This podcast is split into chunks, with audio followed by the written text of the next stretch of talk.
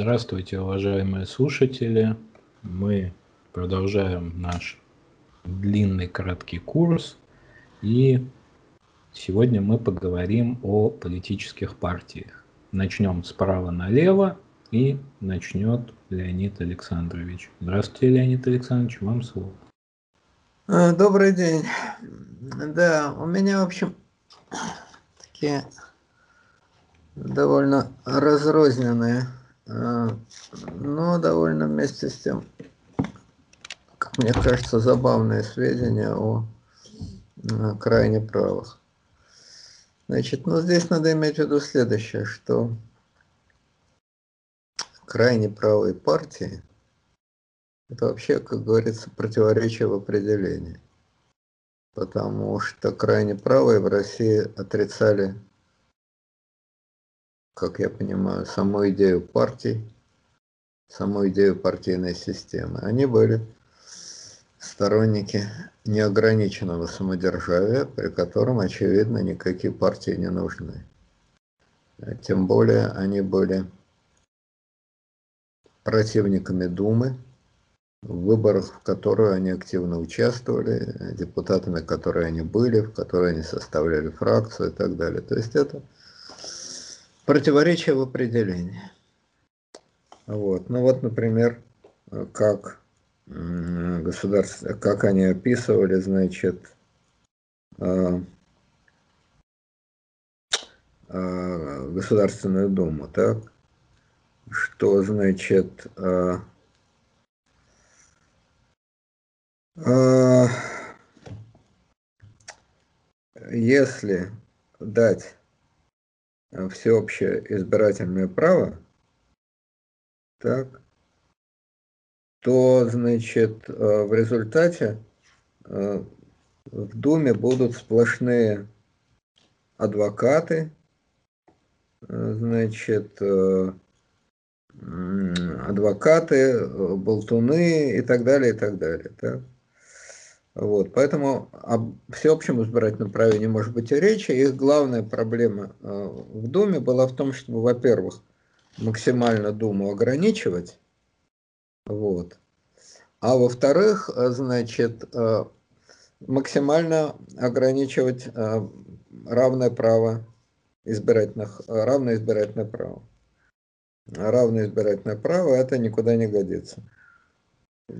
Чем более оно сословное, чем более оно значит, ограниченное, тем лучше. Это вот была их исходная позиция в отношении той самой Думы, в которую они избирались. Участвовали они в выборах как в некотором необходимом зле. Уж раз Думу создали, то деваться некуда. Вот, значит, два слова об их истории, как я ее понимаю. Э, значит, вообще ведь манифест, э, Октябрьский манифест 1905 года, как многие описывают, ситуация в стране была очень тяжелая, всеобщие стачки, э, террор эсеров, монархия колебалась. Но даже в этой ситуации царь не знал, как поступить. Не то давать конституцию, э, не то устанавливать диктатуру. Вот автор манифеста, значит, Октябрьского манифеста, Витте, как он пишет в своих мемуарах, он там много врет, но в данном случае, я думаю, это правда. Он говорил царю, что одно из двух, или э, давайте конституцию, проект, который он, Витте, значит, написал, или устанавливайте военную диктатуру. А вот так без конца колебаться нельзя. Но в роли военного диктатора Николай сам себя совершенно не видел. И он эту приятную работу хотел поручить своему двоюродному дяде, великому князю Николаю Николаевичу. Николай Николаевич большой, длинного, высокого роста. Вот, тоже, значит, известно, что этот самый Николай Николаевич, он, значит, э, командовал гвардией, вот, был как бы естественным кандидатом на роль диктатора, вру, вру, вру, вру, гвардией командовал великий князь Владимир Александрович, не двоюродный, а прямой дядя царя. Он, собственно, Владимир Александрович и является отцом Кровавого воскресенья. Это он отдал приказ значит, стрелять в толпу и так далее. Вот. Но по возрасту он уже не мог, он, Владимир Александрович, не мог быть диктатором. Эту роль, значит, отдавали Николаю Николаевичу. Я на память не скажу, какую должность этот самый Николай Николаевич занимал в пятом году. Ну, двоюродный дядя царя достаточно. Значит, он, э, Николай Николаевич, дружил с Фредериксом. Фредерикс был министр двора. И Фредерикс ему сказал, что вот тебе надо, если диктатура, то тебе надо, а не на ты были. Совет а? государственной обороны он возглавлял великий князь Николай Николаевич. Ну, это какая-то липовая организация, которая реально никакого влияния не имела, просто болтология. Но человек был известный известный, авторитетный, в гвардии его любили, популярный и так далее, и так далее. Вот, значит, Фредерик сказал, что вот тебе надо возглавлять. На что Николай Николаевич вынул пистолет и сказал, вот видишь, если мне это предложат, если э, царь откажется от э, значит, э, манифеста, от дарования Конституции, я застрелюсь у него на глазах. Или у тебя на глазах, или у себя на глазах. В общем, где, на чьих-то глазах я застрелю. И, значит, с этой замечательной речью он вроде пришел э, к племяннику и, чуть не размахивая пистолетом, э, выбил у него, значит, Конституцию. Ну, вот такая есть красивая горская легенда. А, как пишет Вит, э, Николай Николаевич был человек с зайчиком в голове, то есть псих. Ну, не псих в таком буквальном смысле слова, но чудик. Чудак на букву М. Значит, э, почему чудик? Ну вот Витта, например, приводит такой разговор, который был у него с этим самым Николаем Николаевичем. Тот ему говорит, Николай Николаевич, Вит, вы как понимаете, государь, он человек – или Бог. Витте говорит, ну я так слегка, конечно, обалдел от этой фразы. Но потом говорю, ну я так понимаю, что государь человек самый обыкновенный. Хотя, значит, наделенный там властью, помазанный, значит, мы все его вернейшие подданные, тудыть-сюдыть, но человек, как тоже он. Э, нет, ответил Николай Николаевич, это вы так понимаете, а я так не понимаю. Я так понимаю, что он и дальше он понес что-то такое, чего понять ни он не мог, ни Витте не мог, никто не мог. Но смысл был в том, что это такой, значит, кентавр. Наполовину человек, наполовину Господь Бог. Вот какая-то вот такая вот хрената. Насколько мне известно, великий князь Николай Николаевич, он был мистиком, очень повернут на мистицизме, но в большей степени на него оказывала влияние сначала его любовница, а потом жена, такая княжна Черногорская, Стана или Анастасия. А, и, и они вместе там с Анной Вырубовой, со всем вот этим дворовым эстеблишментом, с позволения сказать, э, по очереди находили всех этих Филиппов, Бадмаевых, потом там Распутина э, привели. В общем, верили они в чудеса и были очень экзальтированные люди. Николай Николаевич в меньшей степени, но я так понимаю, он был как-то ныне модно говорить подкаблучник, а вот его супруга была такая очень эксцентричная дама, у нее еще сестра была, вот, которая тоже была замужем за великим князем, я только не помню, по-моему, за Владимиром. Нет, за Петром Николаевичем, за его да. брата. Две сестры вышли замуж за двух братьев. Да, вот, в общем, они были очень экзальтированные черногорские книги. Да, ну там тоже на этот счет есть разные версии. Виттен просчитает, что нифига они были не экзальтированы, просто деньги сосали из России на помощь своей Черногории, где их папаша правил. Ну, ДНР такая. На помощь этой ДНР, значит, они вечно клянчили деньги. Но не важно. А важно то, э, что, э, значит, э, эти самые княжны черногорки, вот не знаю, как они выглядели внешне, фоток не видел. Они, когда царица Александра Федоровна... Я выведу на экран.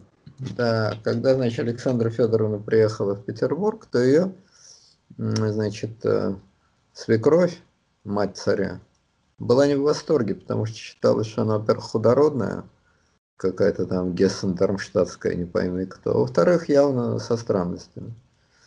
И, значит, при дворе ее не очень-то.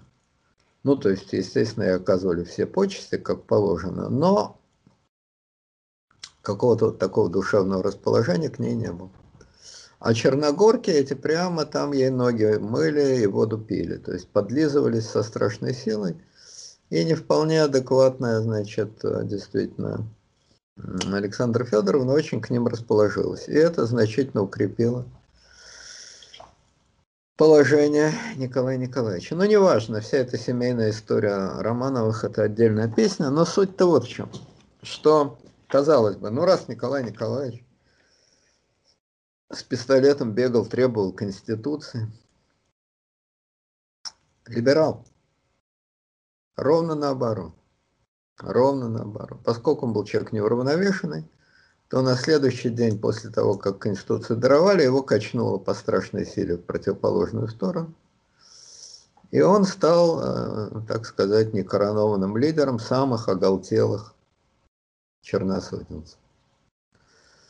Значит, что же из себя эта публика, которую он покровительствовал, к царю их там таскал и так далее, что из себя эта публика представляла? Значит, в общем, если сказать одной фразой, это были абсолютные русские нацисты. Настоящие русские нацисты, вот, как говорится, от э, черносотенцев 1905 года до Макашова-Баркашова начала 2000-х годов.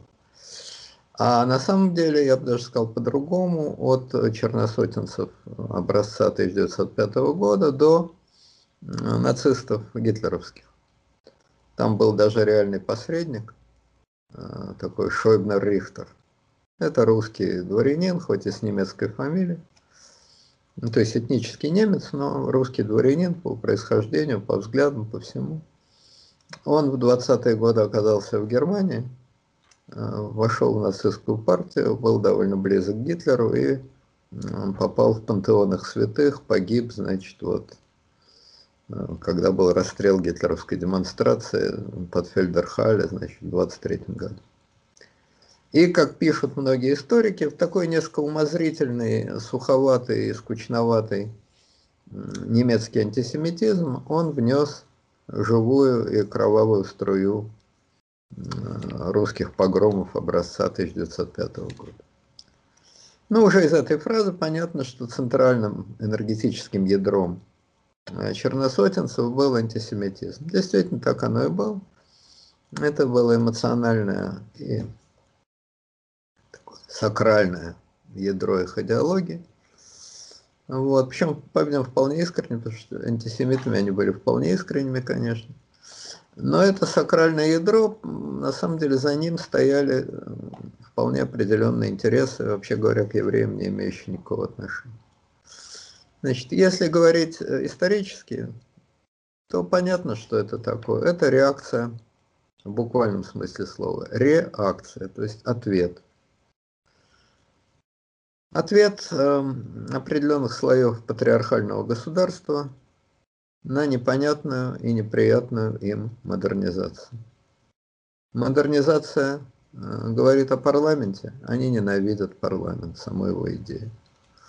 А, модернизация связана с развитием промышленности, и они не доверяют, не любят, эм, отпихиваются от этой самой промышленности, хотя они понимают, что без нее жить в 20 веке невозможно, но она вызывает у них подозрения. Эмоционально им близок предыдущий уклад, патриархальное крестьянство и так далее.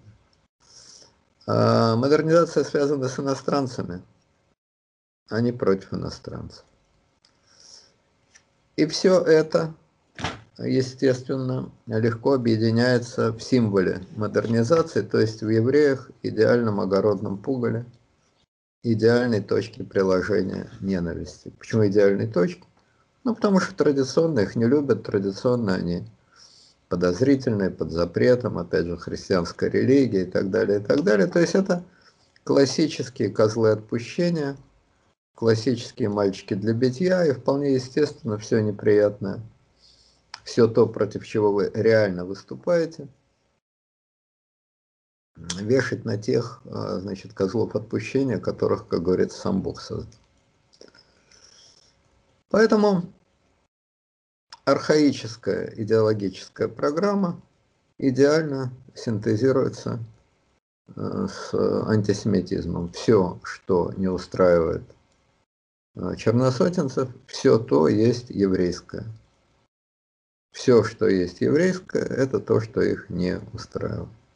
Акционерное общество, еврейские адвокаты, еврейские, ну и так далее.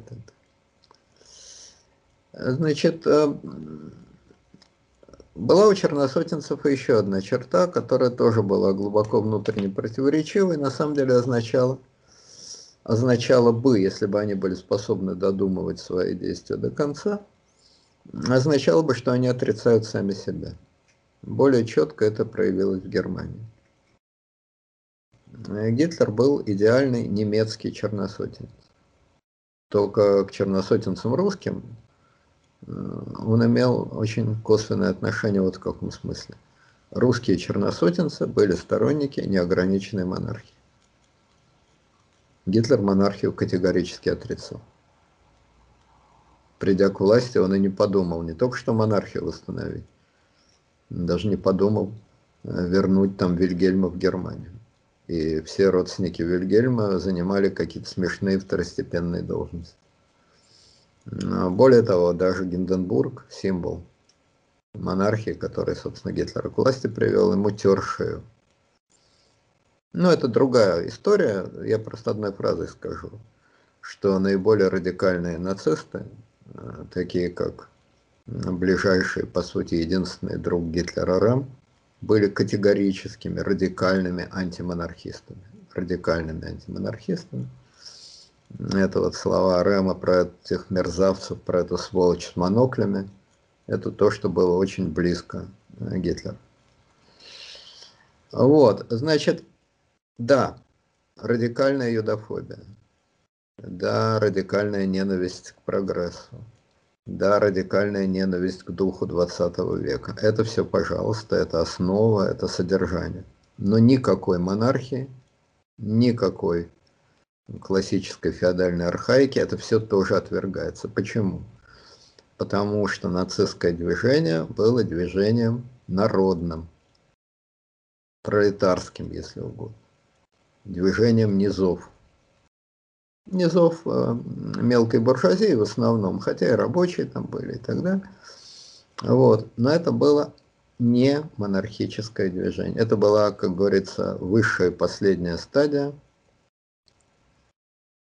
коротким а, по целям, движением низов. Черные сотни. Кто такие черные сотни? Это же не просто для страха, вот черные. Нет. Это, значит, имеется в виду простой народ. Сотни это, значит, э, ремесленники. Уж не знаю, какой там, какие там ремесленники были черные. Вот. Ну, Я так... расскажу потом о истории термина. А, ну вот, значит, черные сотни. Значит, поэтому э, это движение было максимум, что они могли себе позволить, э, э, это царь и народ. Все, что между царем и народом, то есть, собственно, тело монархии, аристократия, придворная аристократия, ими черносотенцами, по сути дела, отторгалось. Они не заходили так далеко, сволочь с моноклями. Но в общем, они придворную аристократию отторгали. Вот, пожалуйста, и не только придворную аристократию, бюрократию. Вот, пожалуйста, что говорили черносотенцы о бюрократии. Они рассматривали себя как орудие борьбы с той бюрократией, внимание, частью инородческой, частью безродной, частью безверной, которая отделила царя от народа захватила самодержцев в плен и действовала во вред и самодержавию, и народу. Вот тяна. Против бюрократии и за царя. Это очевидное противоречие, это очевидная ложь, потому что высшая бюрократия, придворные круги, Это и есть монархия. Монархия это не один полковник Николай Александрович Романов. Монархия, по крайней мере в понимании вот его отца, может быть последнего настоящего русского императора, Александра III, монархия это и есть высший дворянский слой, высшая дворянская феодальная бюрократия. Вот что такое монархия. Это традиционный феодальный взгляд всех стран. Так вот, э, черносотенцы проделали половину дороги до Гитлера. Половину. Они на словах уже отрицали феодальную аристократию и высшее чиновничество. И даже оскорбляли их, говоря, что вот это инородческое. Простите, а Романовы кто? А вообще весь высший слой это кто? Вот. Это был в некотором смысле бунт, бунт черных низов против золотых аристократических верхов. Это была наци... не монархическая на самом деле, а нацистская партия под прикрытием монархистов. Лидеры черносотенцев – это была особая публика. Настоящих, опять же, аристократов, таких как Воронцовы, Дашковы, там, э, Шереметьевы, Юсуповы. Это я только про русских аристократов говорю. Безупречно этнически русских. Там близко не было. Близко не было.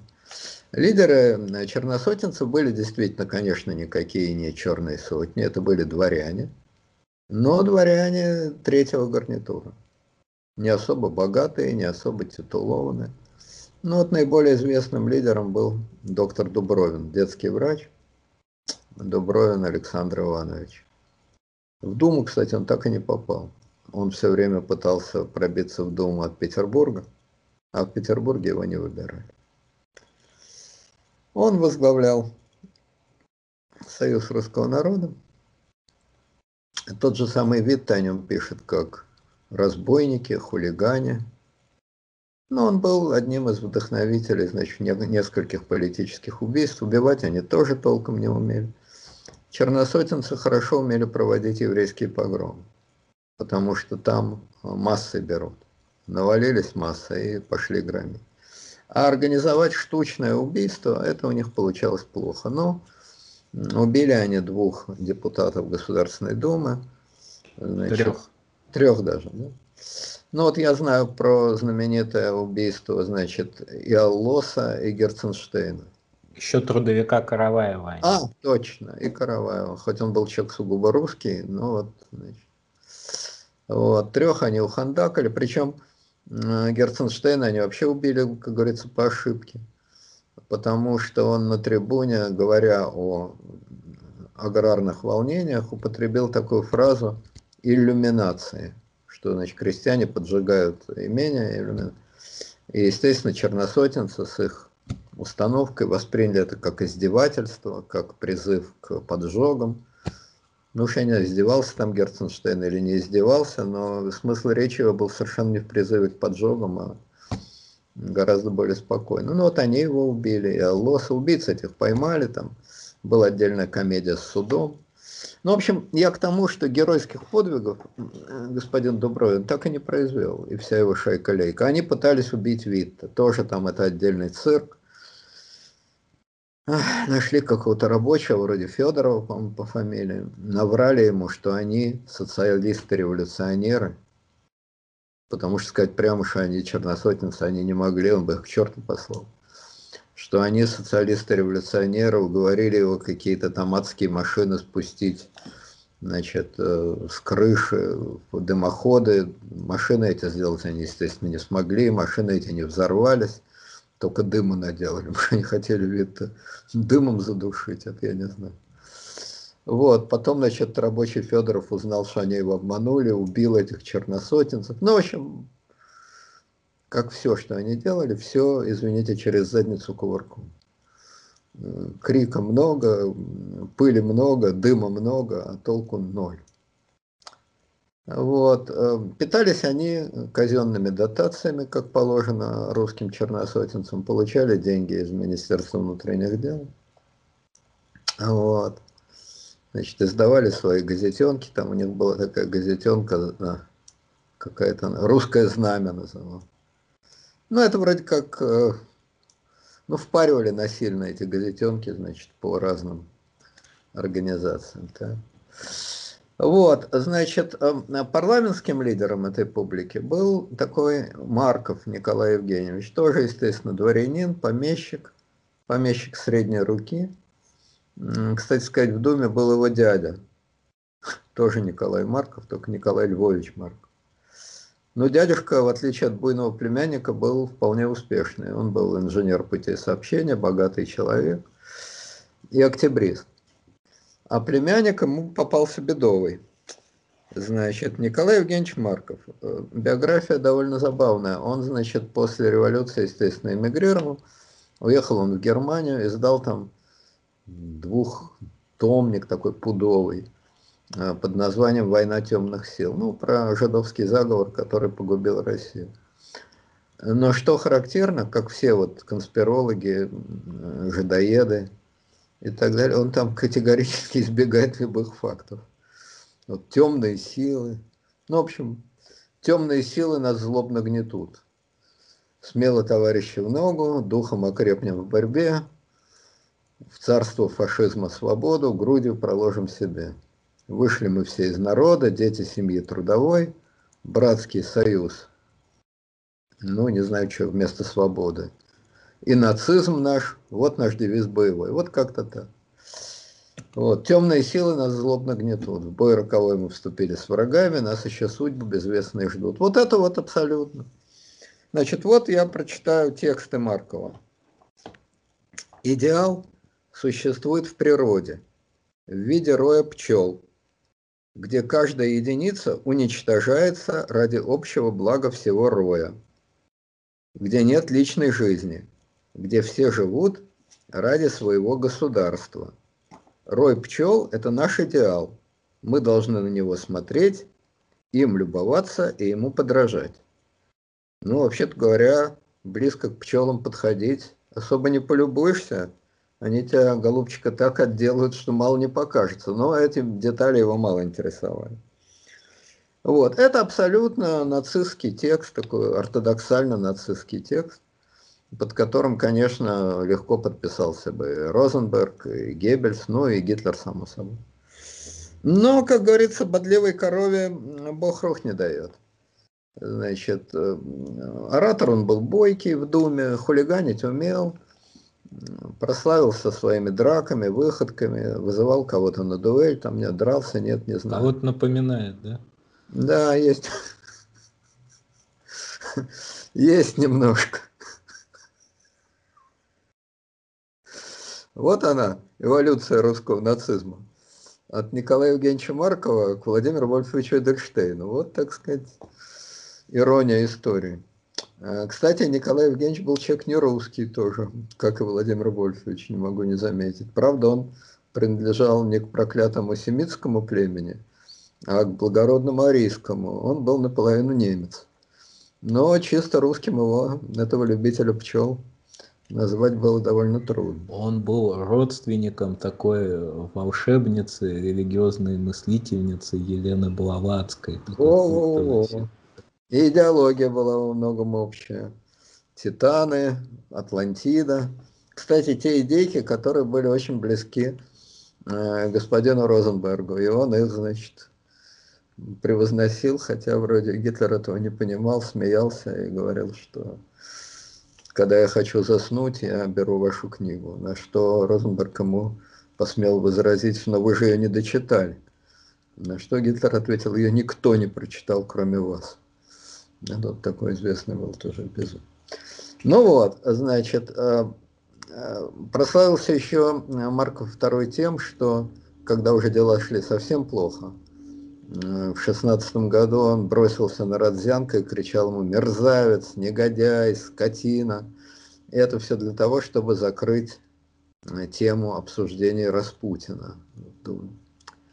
Вот, значит, после войны он эмигрировал в Германию, как легко понять, кстати, он и по происхождению был ариец, он, естественно, великолепно нашел себя а в нацистской партии, как говорится, не за страх, а за совесть.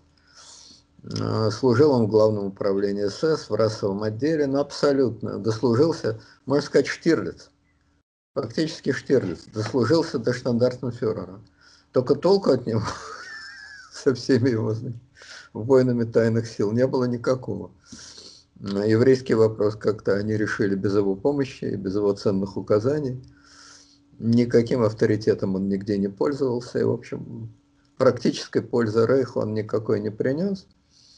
А погиб, значит, в 1945 году случайный осколок там какой-то бомбы его. Вот, значит, это вот идеология а, нацистов, монархистов. В общем, это, конечно, горячий снег. Если вы э, за монархию, то вы должны быть феодальными аристократами. Это органично. Но это, от этого их мутило, тошнило. Еще раз повторяю, они были категорически против вот этой бюрократии, значит, этих вот аристократов. Если вы, значит, э, за черные сотни, то тогда вам нужен отнюдь не царь, а исключительно фюрер, который эти черные сотни возглавит и к власти приведет. Кстати, вы должны быть и против дворян. Но естественно, что дворянин Марков, хоть и мелкопоместный, против дворян быть никак не мог. И дело не в том, что у него там были какие-то 200 десятин несчастных, а в том, что он жил-то на содержании Министерства внутренних дел. Деньги-то ему царь давал. То есть это вот вечная русская история. Черносотенная партия – это просто халуи власти. Они могут быть искренними. Ясно, что он был искренне юдофоб и искренне ненавидел не только евреев, но и многих других. Но искренние халуи, они все равно халуи. Вот такой вот парадокс. А значит, еще один лидер черносотенцев, думский лидер, это такой известный Пуришкевич, известный он в основном по 12 стульям, когда, значит, э, там такой герой, который спрашивает, у Ипполита Матвеевича. А Пуришкевич правда был лысый? Вот. Все, что осталось от Пуришкевича, это его лысина. Ипполит Матвеевич изображал из себя, подайте депутату, бывшему депутату Государственной Думы. А Пуришкевич правда был лысый? Пуришкевич правда был лысый. Действительно, Изнуренков прав. Пуришкевич был ну, лысый. А Распутина пристрелил. Вот, я как раз... Пуришкевич был лысый, Пуришкевич был буйный. Ну, Пуришкевич писал стихи, кстати, очень неплохие в своем роде. Например, да, забыл сказать про Маркова II. Марков II еще прославился одной фразой, очень удачной, надо сказать. Он сравнил дворян с зубрами в Беловежской пуще. Дворяне, старые дворяне, дворянские роды, это вам не какое-то там дворянское гнездо, не какой-то там вишневый сад а это зубры из Беловежской пущи. Почувствуйте разницу. Для Чехова это облетающий, ностальгический, романтический, умирающий вишневый сад. Для Маркова II это такие, значит, хряки с длинными злобными клыками, а сатанелые зубры, которые, да, они обречены, но распороть брюхо еще ни одному жидовскому адвокату они сумеют на дорожку. Вот, значит, разница в мировосприятии мещанина Чехова и дворянина Маркова. Вот, значит, эм, Пуришкевич э, писал стихи. Вот одно стихотворение я запомнил. Значит, был такой генерал-лейтенант Анатолий Стессель, э, комендант крепости Порт-Артур. После того, как крепость Порт-Артур пала во время русско-японской войны, кого-то ж надо было обвинить. Вот обвинили Стесселя, судили и дали ему 10 лет.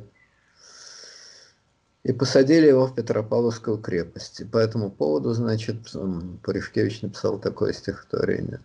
«Я слышал, Стессель Анатоль на 10 лет упрятан в крепость. Какая, говорят, нелепость. Он сдаст и эту. Вот, и он, в общем, как в воду глядел, потому что Стесселя освободила из тюрьмы февральская революция 17 года. Вот, значит, из этого следует, что не лишенный литературных талантов а, Пуришкевич был побойчее, а Маркова не такой, значит, оголтелый. Кроме того, Марков тот просто был прямой агент, а, значит, охранки Министерства внутренних дел, то есть просто брал деньги на издание своих, значит, газет и просто себе в карман. А про Пуришкевича я просто этого не знаю. Может, было, может, не было. Но он был явно посвободнее. Кроме того, он Нет, был не было, да. Невозможно запретить бесплатно Родину любить. Вову, бесплатно Родину любить, да. Вот, он был явно посвободнее, побойчее, значит, э, и очень такой увлекающийся человек. Вот во время войны он, значит, возглавил какой-то санитарный поезд, мотался там по фронтам, и даже выступая в Думе сказал, что вот я полностью пересмотрел свое отношение к полякам. Но, естественно, черносотенцы были и против поляков тоже, и против армян. Вообще, значит, равенство прав между народом-завоевателем, то есть русским народом, и народом им покоренным безнравственно. Русский народ – собственник государства, а все прочие народы – его квартиранты. Это вот установка значит, крайне правых.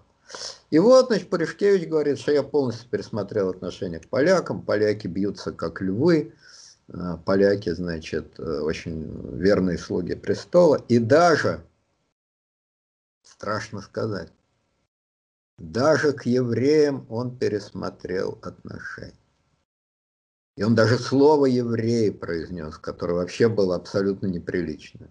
Жиды они есть жиды. Нет, появились даже евреи что они тоже воюют. А евреи, кстати, в несметном количестве воевали, уж кто-кто. Что они там забыли, я не знаю. Но вот, э, Тем более, что офицерами они быть не могли. Получали. Получ... Нет, получили там несколько человек, но изначально вот перед Первой мировой войной был такой закон, что еврей не мог стать офицером. Ну вот э, мои, мои деды, очень даже воевали. Я пытался от них добиться, что они забыли. Добровольно. Вольноперы, вольно определяющие. Что они забыли, они сами не знали. Ну вот волна подхватила, понесла. Бабушка моя а, была, значит, в санитарном поезде. Правда, быстро оттуда удрала, увидев, что куда страшнее, чем немцы, значит, э, раненые, особенно выздоравливающие раненые. Потому что как только они выздоравливали, руки у них сразу становились здоровые, и они их пускали в дело. Сифилис а... тогда называли сестрит. Вот. А ей эта перспектива совершенно не понравилась, и она быстро-быстро оттуда, значит, слиняла.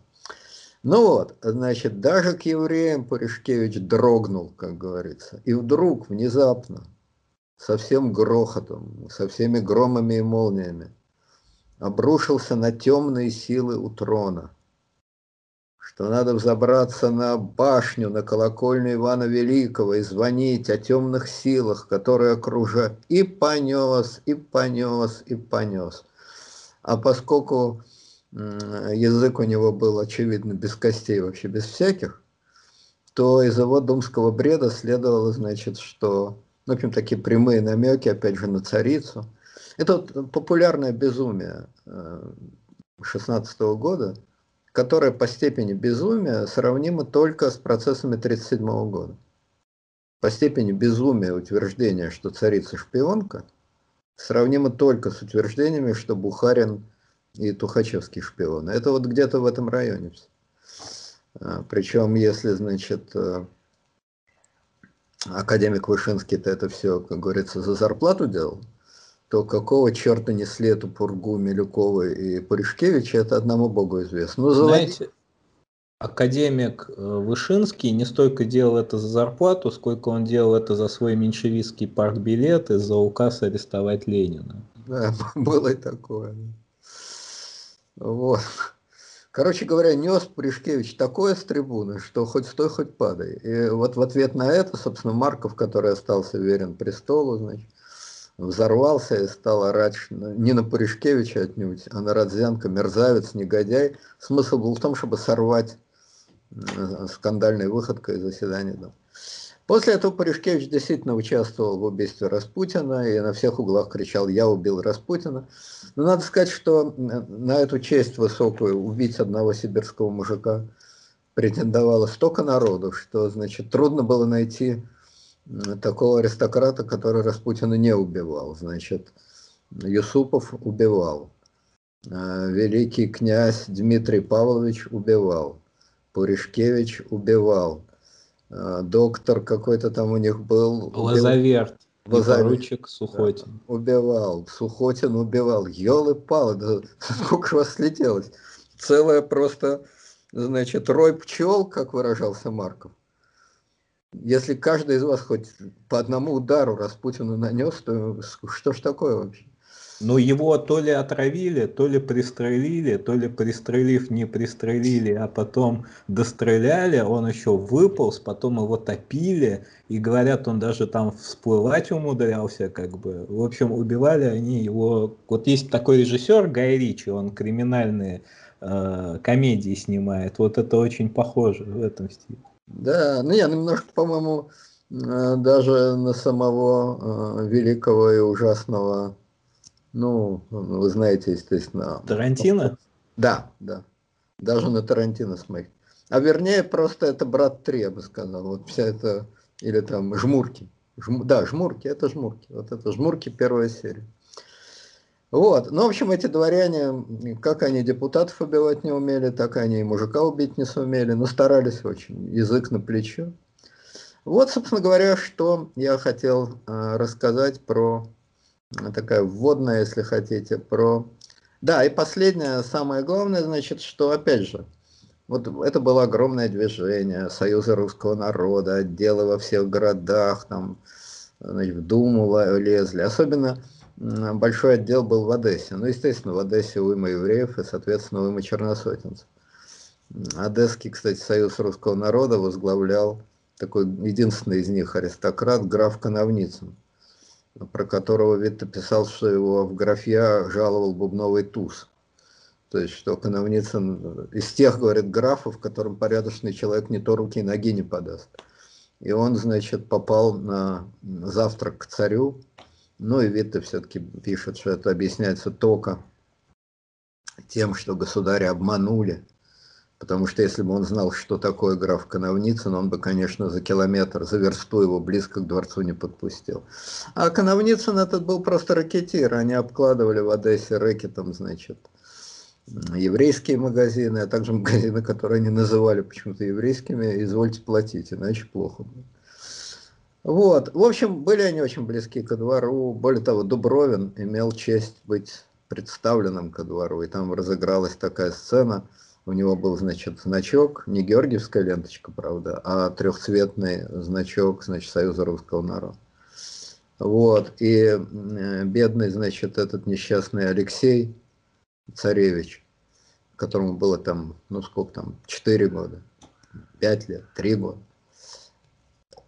сказал ему, ты союзник? Я тоже союзник и показал, что у него на его этом, значит, э, матросском костюмчике тоже висит эта ленточка Союза русского народа. Вот, в общем, вот так. В лучшие времена, не знаю, может, вы знаете, сколько там было, но это было огромное количество людей. И вот случилось... Расскажу. В лучшие да. времена это 330, по-моему, 4 тысячи было. 334 тысячи. Погромы, разгромы, за царя, за родину, за веру. И вот случилась февральская революция. Не только они ничего, они исчезли просто в одну секунду, как будто их не было вообще. Вот так как исчезла, значит, в наше время организация «Наши».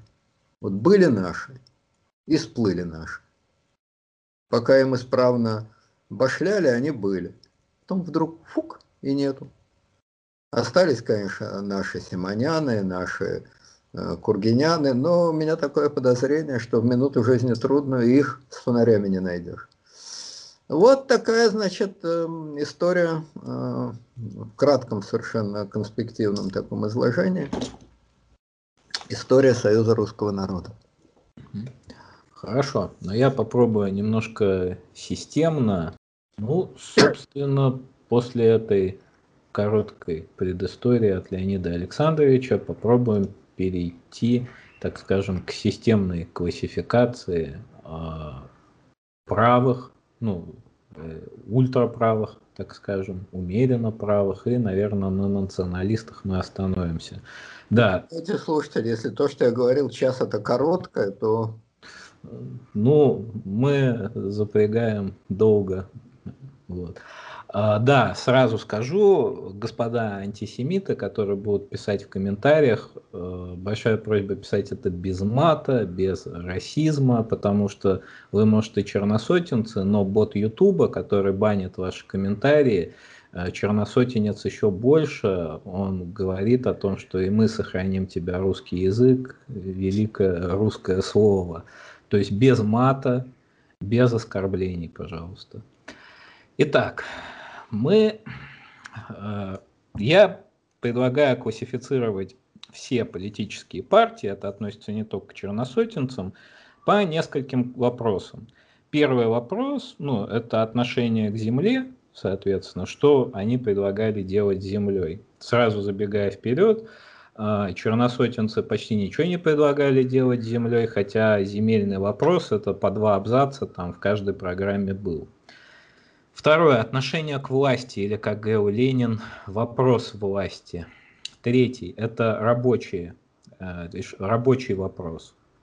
Четвертое. Вопрос о войне. Пятое. Национальный вопрос. Тут у черносотенцев можно зачитаться. Я вот зачитался, например. Ну и шестое. Это отношение к революционному террору. То есть по этим категориям мы будем классифицировать уважаемых господ черносотенцев. Вообще краткая, так скажем, предыстория термина, вообще сам термин черносотенцы, он восходит к концу 16-го, начала 17 века, то есть к ополчению времен смутного времени, Кузьме Минину, а, Пожарскому, были так называемые черносошные крестьяне и были белые крестьяне. Черносошными крестьянами назывались те, чьи земельные наделы, э, в общем, они облагались налогом в пользу государства. То есть как бы черные крестьяне, они, были, они служили государству. А белые крестьяне, они находились во владении феодалов, ну и да, феодалов и церкви. Соответственно, логика этого термина очень простая, что люди олицетворяли, ну, черносотенцы себя олицетворяли с тем тяговым населением, которое служило на благо государства. То есть можно сказать иными словами, что черносотенцы это государственники, просто очень радикальные государственники. Э, почти все черносотенцы в той или иной степени зацикли, были зациклены на национальном вопросе. Это был их большой конек. Но не все из них были а, радикальные юдофобы. Вот мы пойдем справа налево и от более радикального к более умеренному. И я сразу скажу, что самым радикальным крылом э, черносотенцев является Союз русского народа. Тот самый союз, в котором был Марков II, который основал врач Дубровин и так далее. Э, и, например, есть такой любопытный факт, что, вообще говоря, впервые э, системно начал писать о окончательном решении еврейского вопроса как раз Марков II, задолго до Муссолини и Гитлера. Он формулировал это очень просто. У него, по-моему, статья так называлась «Почему мы должны искоренить всех евреев?». То есть название Э, говорит само за себя. То есть первым идею, первым идея Холокоста пришла э, в голову, так скажем, такому деятелю, как Марков II.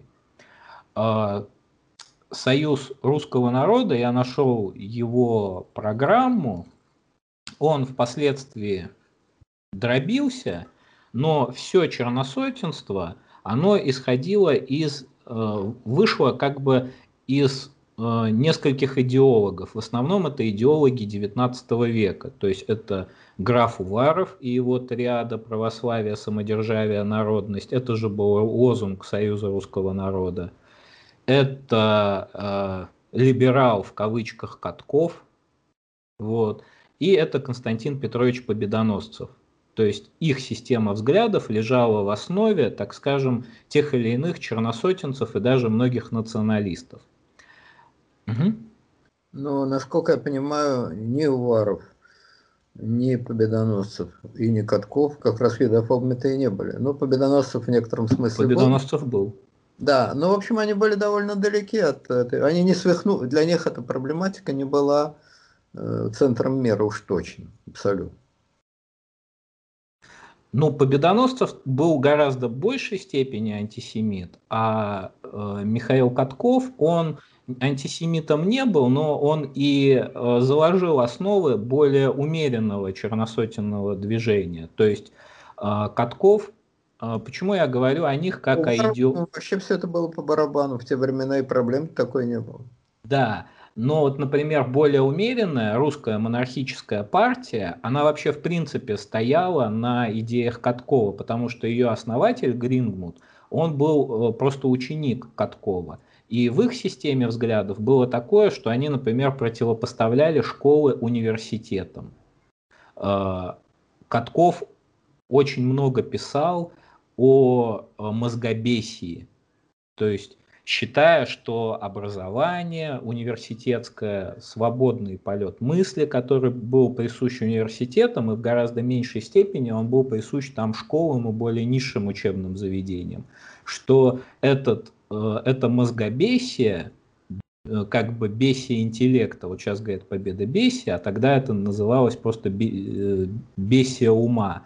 А оно развращает, оно развращает, и оно очень чуждо русскому народу. То есть в основе русской монархической партии было в гораздо меньшей степени, например, юдофобия, и в гораздо большей степени была архаика, то есть попытка вернуться Либералофобия. Вот, собственно говоря, на чем они все стояли.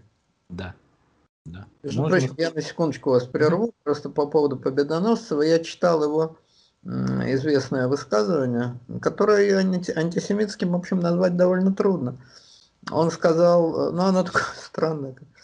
Слушай, мне лично физически не отвратительно еврей. Дальше он перечисляет признаки евреев, из которых не следует, что они ему так уж симпатичны ни их уродливая внешность, ни их горбатые носы, ни их сутулость. То есть вот он нашел все совершенно не, не, не симпатичные ему черты, вполне милые симпатичные черты.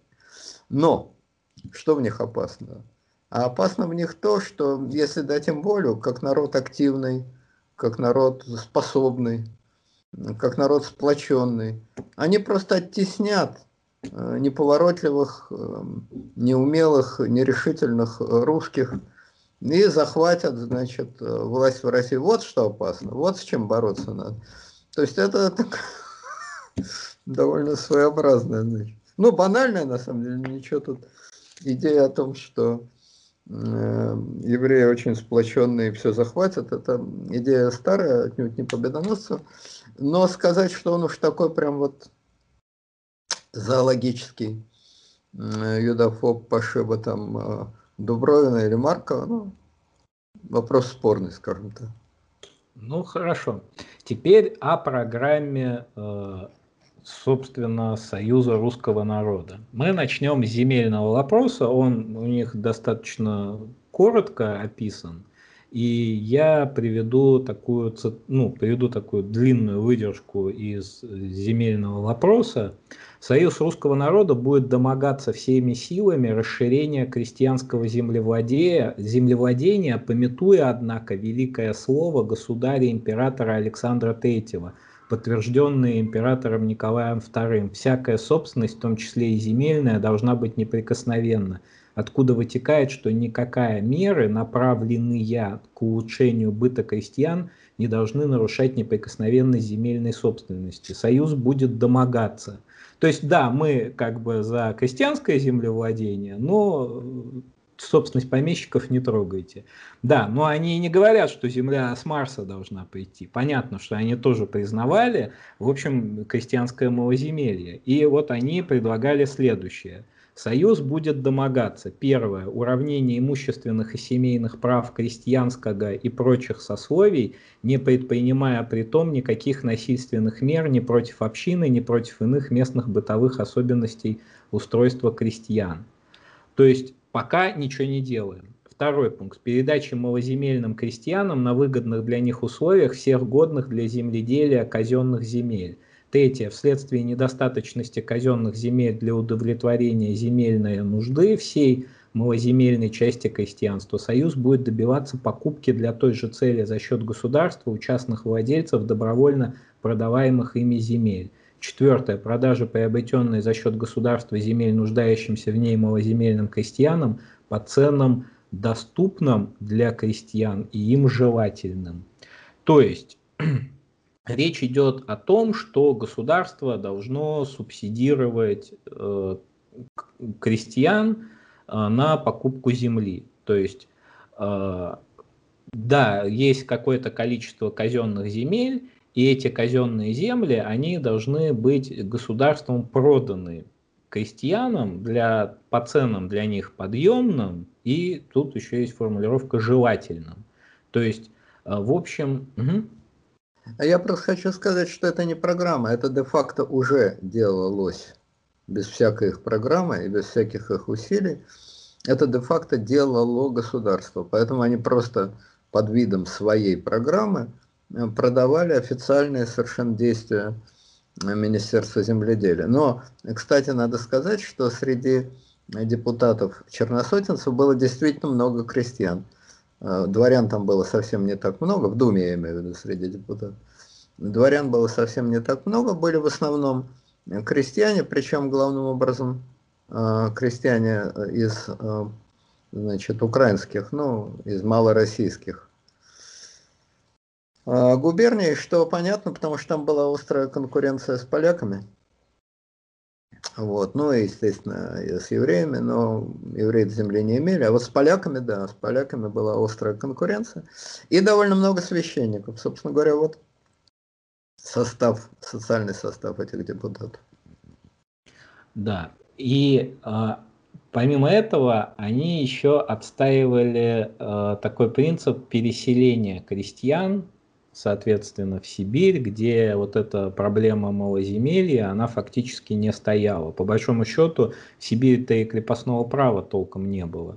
То есть была и земля, а, и это земли было вагон. С этим, кстати, я забегая вперед скажу, столкнутся большевики. Почему у них были проблемы с Сибирью? Сибирью? Потому что там нечего было обещать-то крестьянам. Там как бы землей и так все было более-менее нормально ну, у сибирских крестьян. Ну, помимо переселения в Сибирь, они стояли на том, что э, можно переселять там в Казахстан, ну, в Среднюю Азию и так далее. Притом не считаясь, соответственно, э, с потребностями местного населения, поскольку Союз русского народа такая протонацистская организация – то э, никак, как вы можете догадаться, никакие интересы там местных жителей Средней Азии они вообще просто не ставили, они их за людей не считали. Вообще, по большому счету, Союз русского народа нельзя назвать партией, потому что они сами себя партией не называли. Вот, например, русская монархическая партия – это партия.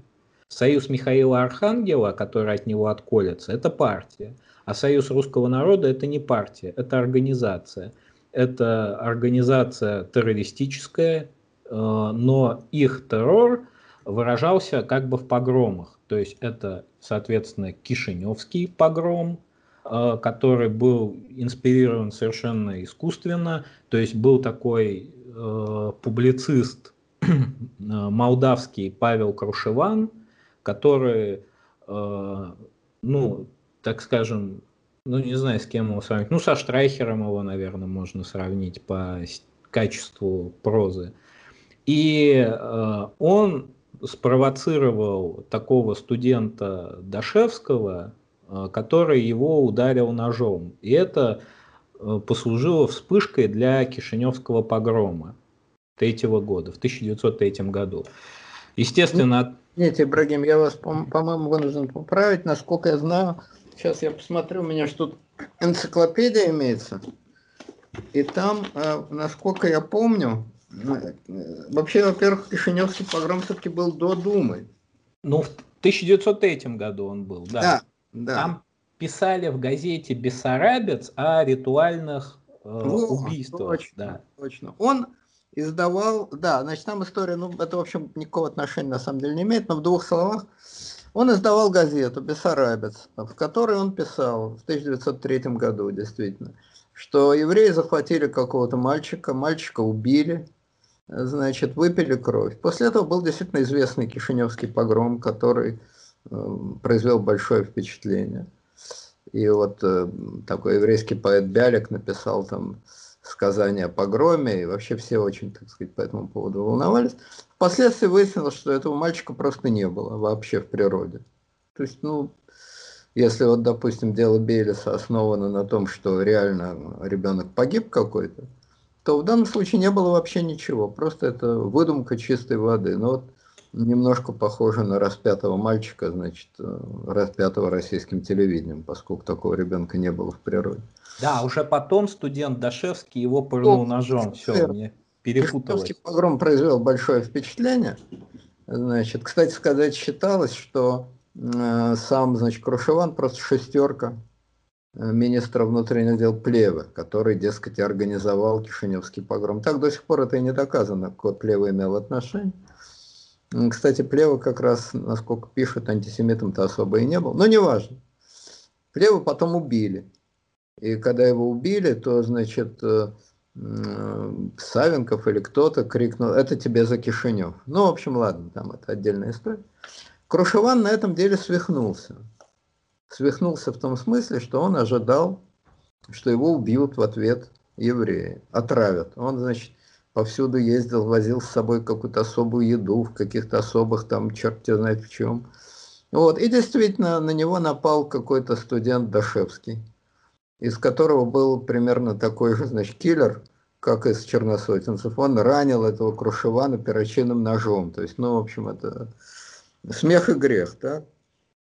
Вот, значит, Э, после этого Крушеван несколько раз пытался значит, в Думу там попасть, ни черта у него из этого не получилось. И в конце концов он, значит, умер довольно молодым человеком, 49 лет ему было, вот, в своем э, любимом Кишиневе. Но вершина его деятельности это действительно был э, Кишиневский погром, который был не такой даже большой по количеству погибших, как исключительный по своей какой-то безумной жестокости, но там вот глаза выкалывали, то есть это, в общем, в общем, это было красиво, как говорится. Вот, собственно говоря, история Крушеван. Да. И, но есть, такое, э, есть такой интересный момент, что Дубровин, руководитель Союза русского народа, он писал э, и лил слезы о том, что погромы это плохо, что э, погром, ну, погром это плохо почему? Потому что русская власть вынуждена стрелять в русских людей, в погромщиков там, и так далее. Но это случай так называемого вранья, потому что э, Дубровин много раз писал о том, что нужно там расправляться и решать как-то этот вопрос. То есть а, это пример просто лицемерия. Союз русского народа был террористической организацией, и в отличие там, от э, летучих отрядов эсеров, это была не точечная, не точечный террор, это был террор, так скажем, массовый. Вот. Союз русского народа распался. То есть, как это, это не только социал-демократы разваливаются на фракции, но в 1907 году Союз русского народа э, распался, и в 1908 году э, он, ну, по существу он распался на три организации. Первая организация – это, собственно, сам Союз русского народа, вторая – это Союз э, Михаила Архангела, который возглавлял Владимир Митрофанович Пуришкевич – и третье – это союз русских людей. Я сразу скажу, э, союз русских людей, э, он в основном состоял из там графьев, князьев, то есть там все князья Щербатовы, там Шереметьевы и так далее, то есть белая кость. Она откололась ввиду одиозной репутации Союза русского народа, а Пуришкевич откололся от э, Союза русского народа по двум причинам. Первое, это то, что он не поделил чего-то там с Дубровиным, то есть а, там, где два фюр... ну, двух фюреров в одной организации быть не может, это первый момент. Кто-то пишет даже, что у них там был какой-то денежный вопрос, что якобы Дубровин там что-то себе в карман складывал. Ну, Дубровин говорил, что это Пулишкевич что-то себе в карман складывал. В общем, э, какой-то такой между собойчик. А второй момент э, заключался в том, что по существу Союз Михаила Архангела э, был более умеренной организацией. В каком смысле? Он был более умеренной организацией э, в том смысле, что он признавал Думу, например. То есть э, это уже можно назвать партией, а Союз русского народа партией назвать нельзя. Вот. Э, произошел этот раскол в седьмом-восьмом году. Теперь я вкратце про... А то, что Союз русских графьев и князьев по определению вообще ничего не сделал, просто появилась надпись и тихо исчезла, в этом даже сомнений никаких нет. Они по определению делать ничего не могли, не хотели, им в голову такое не приходило. Просто обозначили себя. Да, им просто нужно было отмежеваться от э, откровенных маньяков. Хорошо. А, собственно, в их программе все по пунктам идет как православие, самодержавие, народность. Это я все еще про союз русского народа. Ну, я вкратце скажу, что православие, понятно, союз признает веру православную, исповедуемую всеми коренными русским населением, основой русской жизни, господствующие в России. То есть других вер они не признавали. Но был еще один такой момент что не делая в православии никакого различия между последователями старого и нового обряда. К другим вероисповеданиям Союз относится с полной веротерпимостью и не препятствует людям иного вероисповедания молиться по-своему. Вот такие гуманисты. Вот. Но практика, конечно, немножко отличалась, но кого интересует практика, когда написана такая замечательная программа. Вот. Главное, что они старообрядцев признавали. Вот. Это было, так скажем, их сильная страна. Это они тоже просто копировали власть, потому что после, по-моему, уж после пятого года точно, но вроде бы даже и до этого все ограничения, какие бы то ни было в отношении старообрядцев, были сняты. Что, впрочем, не мешало старообрядцам сохранить зуб в отношении власти определенно. Это тоже было. Но власть их полностью уравняла в правах. В пятом году это сто процентов, но, по-моему, даже до этого это произошло, насколько я знаю. Да. А второй момент насчет вопроса, ну как второй, уже в нашем, в нашем пункте, э, да, второй, отношение к власти. Они выступали не просто против Думы, они выступали вообще против бюрократии и даже против правительства. То есть э, не должно быть ничего, кроме царя и народа. Как они себе представляли эту социальную систему, я не знаю но а, они, так скажем, их идеология носила такой явный антибюрократический характер. Вот. А, далее, решение рабочего законодательства у них отмечается только одним пунктом. Этот пункт э, звучит так, что никаких иностранцев, никаких иностранцев э, в руководстве, ну, никаких ино, иностранных инвестиций, соответственно, никаких иностранных предприятий, все должно принадлежать русским людям. Вот. А, про рабочие законодательства, непосредственно под рабочим вопросом мы просто обычно подразумеваем вопрос непосредственно касающийся жизни самих рабочих. У них ничего не написано. Как бы. Ну, работают и работают, плевать на них. Ну вот. А, вопрос о войне это понятно. Я думаю, тут не надо пояснять. Это война до последнего, война до конца. А, очень у них была такая сильная хотя, идея. Извините, я опять прибил, хотя до войны они были как раз, многие из них, скажем так, были как раз германофилы. В частности, Марков II, не зря он немец, наполовину, по крайней мере, немец. Он был германофил. Другое дело, что в день объявления войны они, черносотенцы, тут же превратились в самых ярых, самых бешеных германофобов, естественно, и более того, те погромы, немец... уже теперь немецкие погромы, которые были, как известно, в 15 году в Москве, они, конечно, проводились опять же их силами. Потому что, по большому счету, громить-то это первично, а кого громить? Но это уже дело вторичное. Вот, они требовали конфискации германской собственности. И, в общем, ну, естественно, шпиономания, что все немцы это шпионы. Ну, в общем, все, все как положено.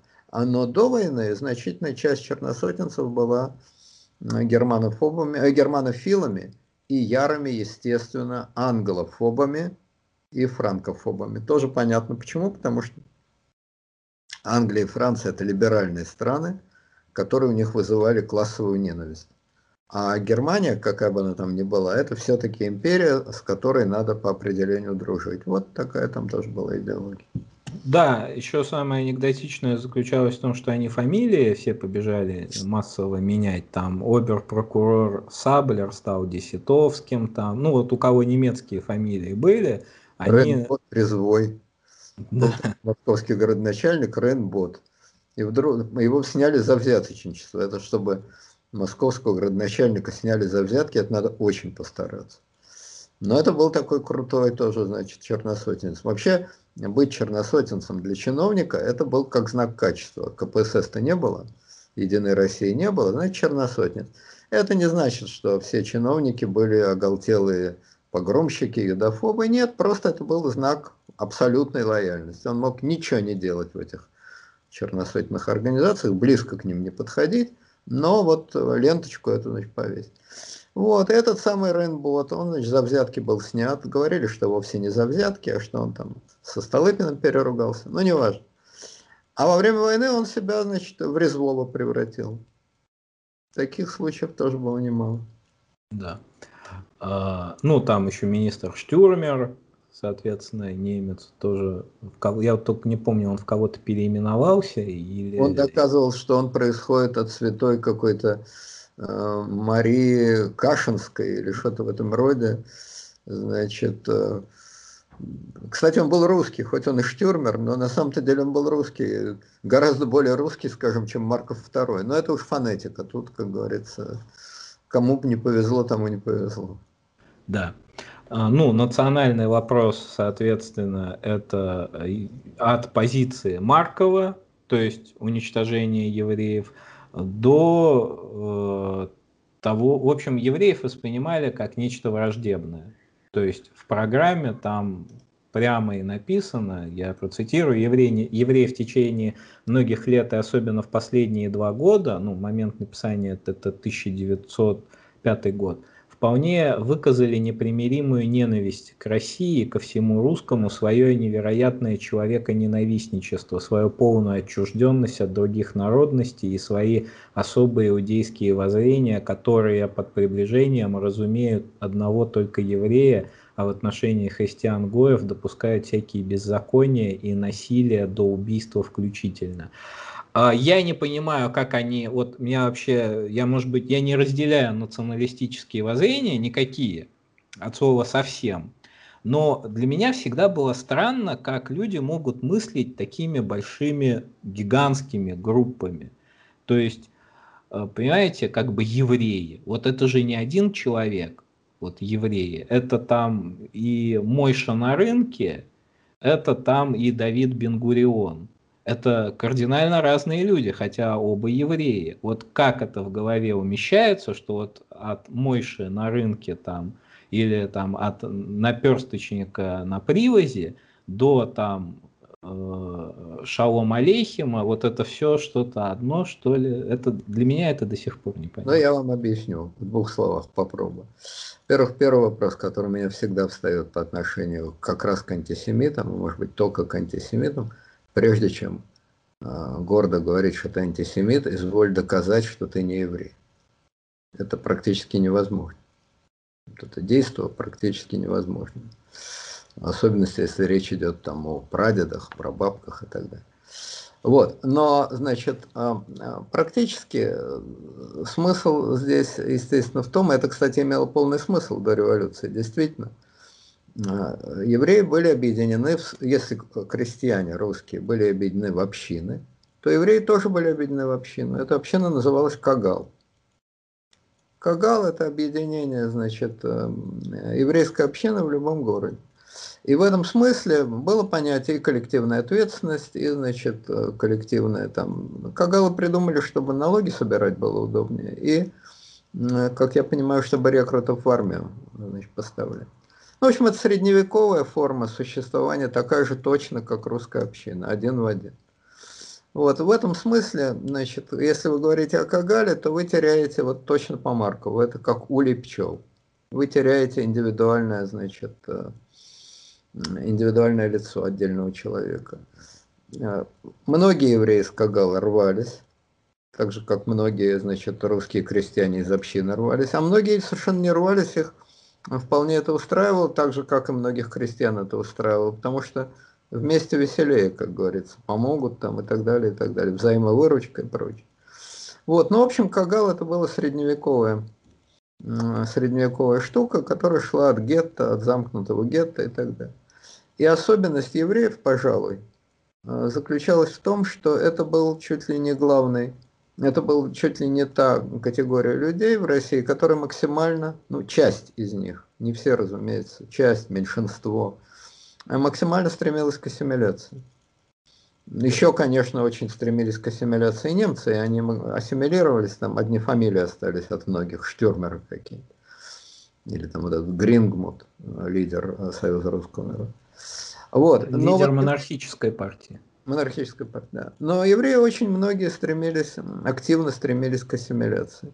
Ну, это понятно, с одной стороны, значит, по бытовым причинам, чтобы их не прессовали – вот. А с другой стороны, это тенденция такая, э, одна из особенностей, как раз общая особенность э, евреев, это тяга к образованию традиционная. Но если вы в стране большой культуры, то, естественно, вы стараетесь втянуться в эту большую культуру. Собственно, это и привело к расколу на ту группу, которая говорила, нам нужна своя культура, и нам надо эмигрировать и создавать свое государство – и другую группу, которая говорила, мы должны войти в эту культуру, раствориться в этой культуре и так далее. Ну вот, собственно говоря, и все. При этом, в отличие от многих других народов, уже до революции действительно евреи довольно серьезно, конечно, не такой, как после революции, но довольно серьезный вклад а, в русскую культуру вносили всякие там антокольские, пастернаки, я имею в виду художника Пастернака, отца поэта Пастернака, там, значит, э, Рубинштейн и так далее, и так далее. Это вызывало, естественно, максимальную ненависть, потому что, ну, там, допустим, узбеки не лезут в русскую культуру, занимаются своей, там, какая уж у них не есть. Ну и ладно, а эти еще и в культуру лезут, еще и, значит, э, в святая святых. Вот это тоже был такой фактор, который вызывал максимальное раздражение. А вообще вот э, вопрос, который вы поставили, о том, как нацию воспринимать в целом, вы его поставили потому, что вы не были на съезде Союза Объединенного Дворянства. В России была такая организация Союз Объединенного Дворянства. Формально она не была партией и, в общем, никакого отношения к черносотенцам не имела – хотя они там выступали очень активно, возглавлял этот союз объединенного дворянства граф Бобринский. Несмотря на громкую фамилию и довольно богатый был человек, его всерьез никто не принимал. Считал, что он пустомеля, и, значит, э, он археолог был, археолог-любитель. Вот, в политике ни черта не понимает, это такой непрактичный человек. Так вот, я к чему это говорю. Вот когда был, я читал протоколы этого съезда Союза русского дворянства. И вот там, значит, на первом заседании стал такой э, присяжный поверенный Шмаков, который завел речь, естественно, о чем? Естественно, о еврейском вопросе. Вот, значит, собрались представители дворян со всей России. Крестьянский вопрос, кредитование, тарифы на вывоз продукции, отношения с сахарозаводчиками – нет, нет, нет, нет. Евреи, евреи, евреи. Вот о чем говорят эти значит, землевладельцы. Ладно. Значит, Марков, э, Марков, Шмаков этот взял слово. Говорил он три часа. Когда три часа закончились, я прочесть это не мог, честно говоря, текст гигантский совершенно. Бобринский прервал его робкой фразой. Вы э, добрались до конца Римской империи. Вы дальше собираетесь в таком же темпе рассказывать, так это нам суток не хватит. Я думаю, что в этот момент в зале из, значит, не спящих, остались несчастный Бобринский и сам Шмаков. А Шмаков его гневно прервал и сказал, что это не тот вопрос, видно, он хотел сказать, где надо жидиться, ваше сиятельство, но это он постеснялся сказать, это не тот вопрос, где можно ужаться. Это рассчитано надолго. Взбешенный Бобринский сказал, но «Ну, у нас съезд. Это не может продолжаться бесконечно. В общем, они там довольно долго припирались. И, значит, от Римской империи до 1910 года Шмаков пообещал уложиться еще где-то в 5 часов. На чем заседание, первое заседание, благополучно закрыто. Вот если бы вы там были и выслушали бы речь Шмакова всю, от, значит, возникновения до 1910 года, наверное, у вас бы вопросов не было. Да, но меня, к сожалению, не позвали по понятным причинам. Хорошо. А, с Союзом русского народа мы э, покончили. А, да, членов его было 334 э, 523. Эта цифра более-менее Это установлена. Это, ну, тут написано 1912. Вот. Не знаю, насколько там, сколько там было мертвых душ, наверное, было там, наверное, там было много. Вот. Хорошо. А, далее мы переходим к менее радикальному э, Русскому народному союзу имени Михаила Архангела. Соответственно, это организация Пуришкевича. А, она более умеренная, менее антисемитская. Вообще Владимир Митрофанович Пуришкевич очень интересный человек в том плане, что он совершил большую эволюцию. То есть он, так скажем, начал от Дубровина, вот от этого такого дремучего расизма, дремучей архаики и добрался почти до Шульгина. То есть Шульгин тоже был, в общем, антисемит, но Шульгин был такой, да, на этом особо, пунктик такого особого у него не было. Это скорее было, так скажем, в правилах приличия. Э, и вообще принято говорить, Устрялов, по-моему, говорил о том, что русская эмиграция состояла от Маркова до Мартова. То есть имеется в виду от того самого Маркова II до Мартова. Я бы сказал, до, от Маркова до Махно, наверное. Это гораздо более репрезентативно. И мы э, порочность вот этой нашей классификации заключается в том, что очень многие политики совершили большую эволюцию. И э, союз Михаила Архангела на, в, в своем основании, он был чуть-чуть более умереннее, чем союз русского народа. Хотя мы признаем, что сам Пуришкевич совершил большую эволюцию почти до веротерпимого человека. Численность э, союза Михаила Архангела я не нашел. Вообще с численностью черносотенцев очень сложно, поскольку они э, люди против бюрократии. Вот. Э, они, так скажем, не запариваются такой штукой, как статистика, и как таковых там съездов и прочее, они, конечно, проводились, но это все было очень большой гурьбой и русская монархическая партия. Вот я бы объединил э, Союз Михаила Архангела и русскую монархическую партию, потому что это две близкие организации. И перешел бы э, именно к уставу, вот к программе русской монархической партии. Любопытно там следующее. Это они выступали за сохранение сословного строя русского народа. Э, с, так, с такой небольшой оговоркой о том, что э, сословный строй должен быть сохранен при наличии земства. То есть они признавали за земством право на существование, хотя вот Александр III вел там земских начальников там и так далее. То есть э, что такое земство? Земство – это орган низового самоуправления. Вот нынешняя вот эта муниципальная власть, ее можно назвать, так скажем, таким преемником вот этой вот низовой самоорганизации. То есть принято считать, что вот муниципалитеты, они как бы не пристегнуты э, к исполнительной там власти или к законодательной власти. Муни, муниципальная власть, самоуправления, она находится обособленно.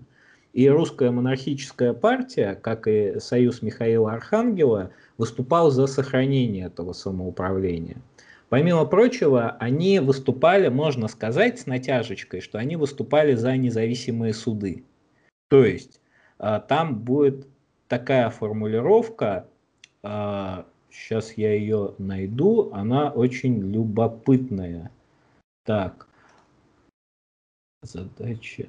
В общем, в основе государственного правосудия должно лежать начало строгой справедливости, дабы честные граждане находили себе в судах верную опору, а порочное, а порочное законное возмездие за свои злодеяния.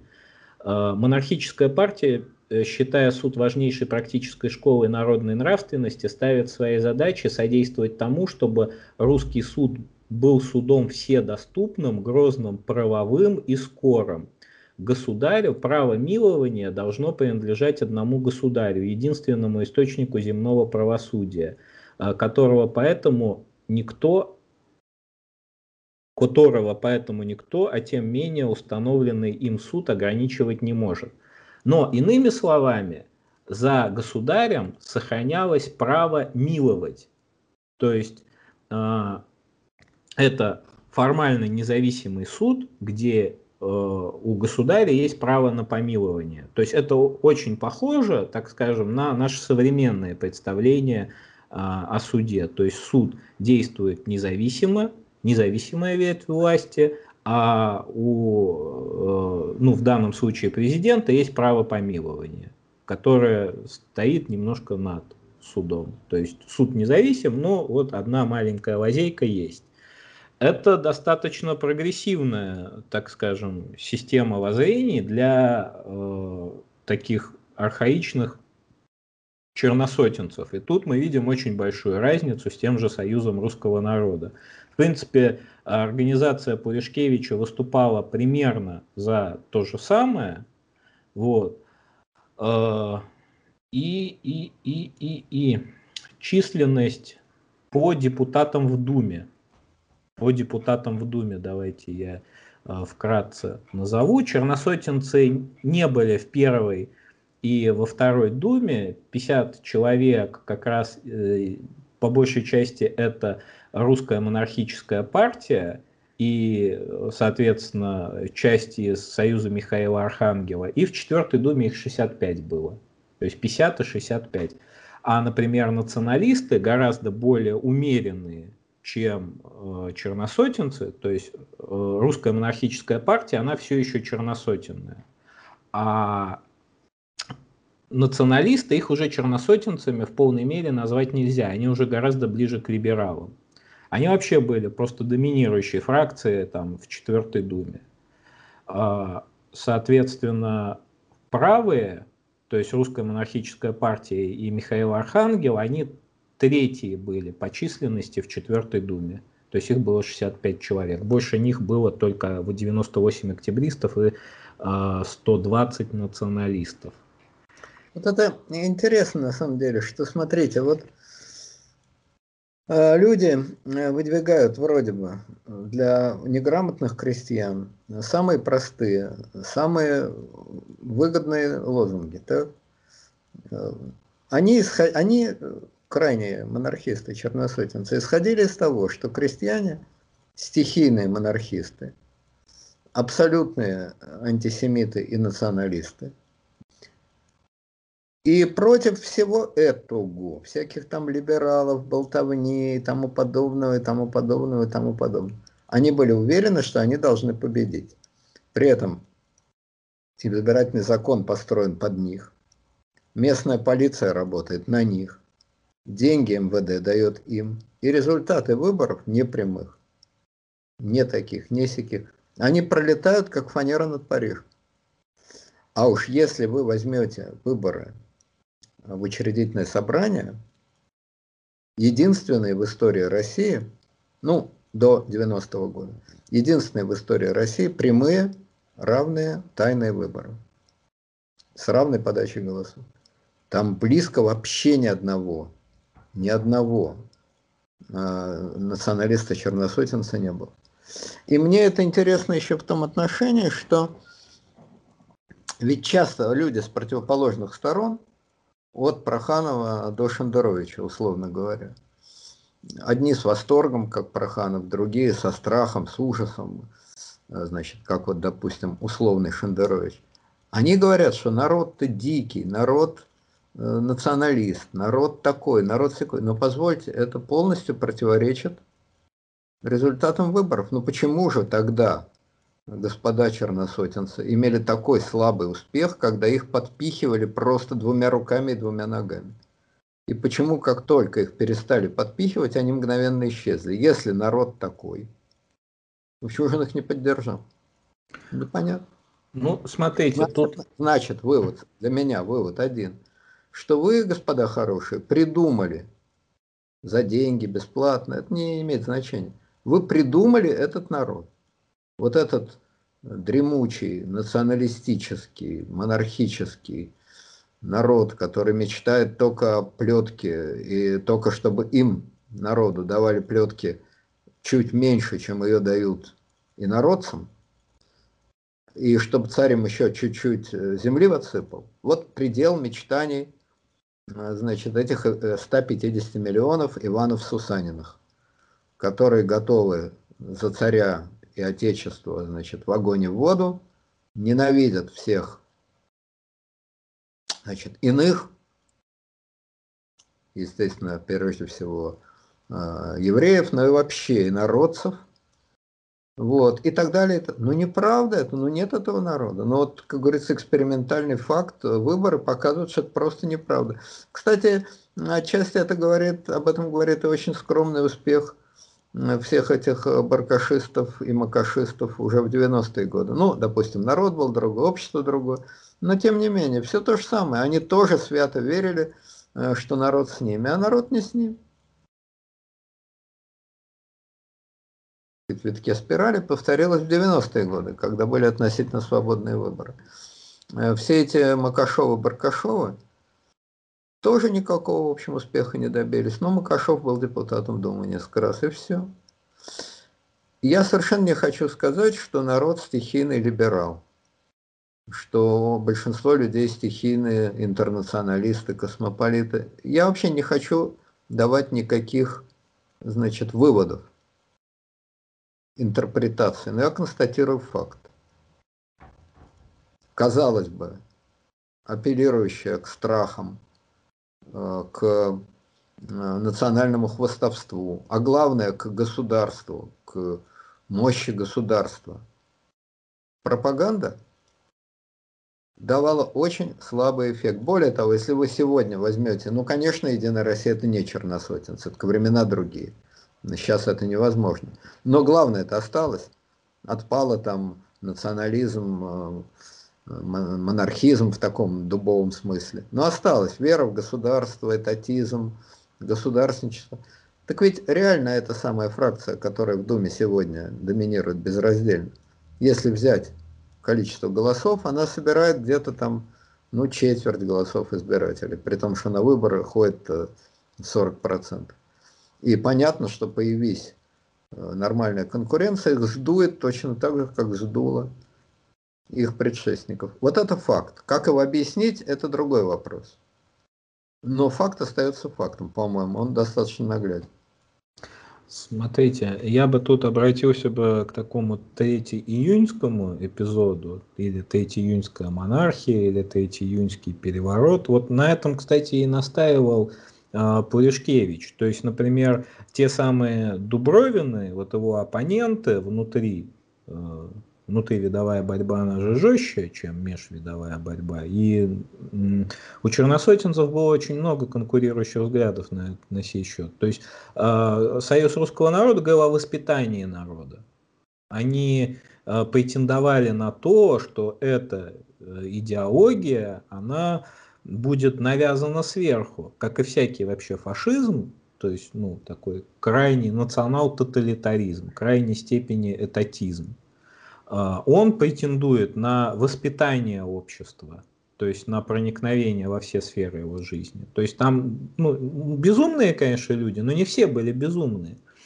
А Пуришкевич как раз-таки стоял на том, что вот эта, третий, эта июньская монархия, она и должна постепенно привести народ к черносотенцам. То есть все в порядке, все нормально. Вот этот вот закон, хотя на самом деле принятие этого э, треть июньского закона, его вкратце можно пересказать таким образом. Когда э, Столыпин зачитывал вот этот проект этого закона, э, он сам его назвал бесстыжим.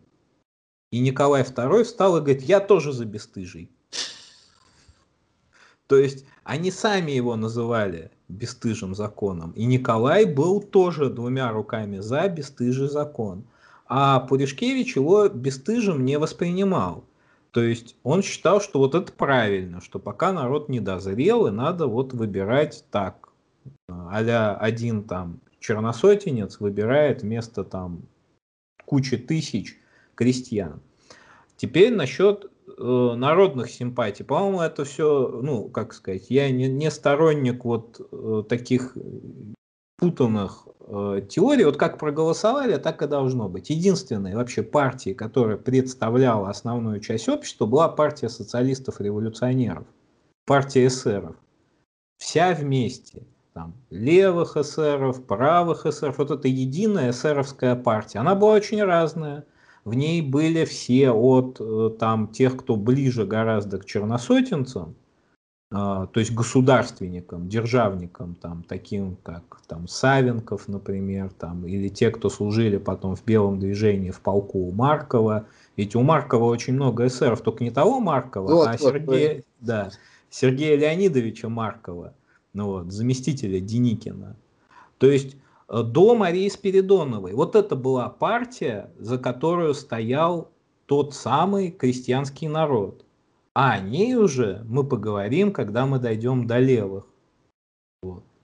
Собственно говоря, у меня на этом все. Подписывайтесь на канал, задавайте ваши вопросы. Надеюсь, было интересно и не так сильно запутано. Спасибо вам, Леонид Александрович. Ну, мы с вами повторили подвиг Шмакова, о котором я вот по мере сил сказал. Э, во-первых, я прошу прощения у многих, что действительно самое частое слово в этой передаче было слово «еврей», но объясняется оно не тем, э, что я еврей, а вы, как я понимаю, семит, хоть и не еврей. Объясняется оно вовсе не этим, а тем, что мы говорили о тех людях, которые из всех проблем России выбрали только эту. Это вопрос к ним. Вот вызовите дух Дубровина и Маркова и спросите, вы, господа, кроме евреев, что на свете ничего нет, ну что поделать, вот они были такие. Ну вот, как говорится, факт есть факт. Это первое. Второе, я прошу прощения за то, что мы действительно говорили так же долго, как вот Шмаков там историю тех же самых иудеев, значит, до Рима рассказывал 2, 3 часа, но мы уложились в 2 часа. Но, с другой стороны, я э, считаю, что поскольку мы говорим для тех, кто интересуется такими вещами, то мы же не рекламные какие-то ролики лепим, поэтому тут длительность, значит, мне кажется, оправдана. Вот, но в любом случае прошу простить и от вашего, и от своего имени, и, как говорится, надеюсь, что, что продолжим наши игрушки. Ну да, а на сегодня все. До следующего раза. Всем пока.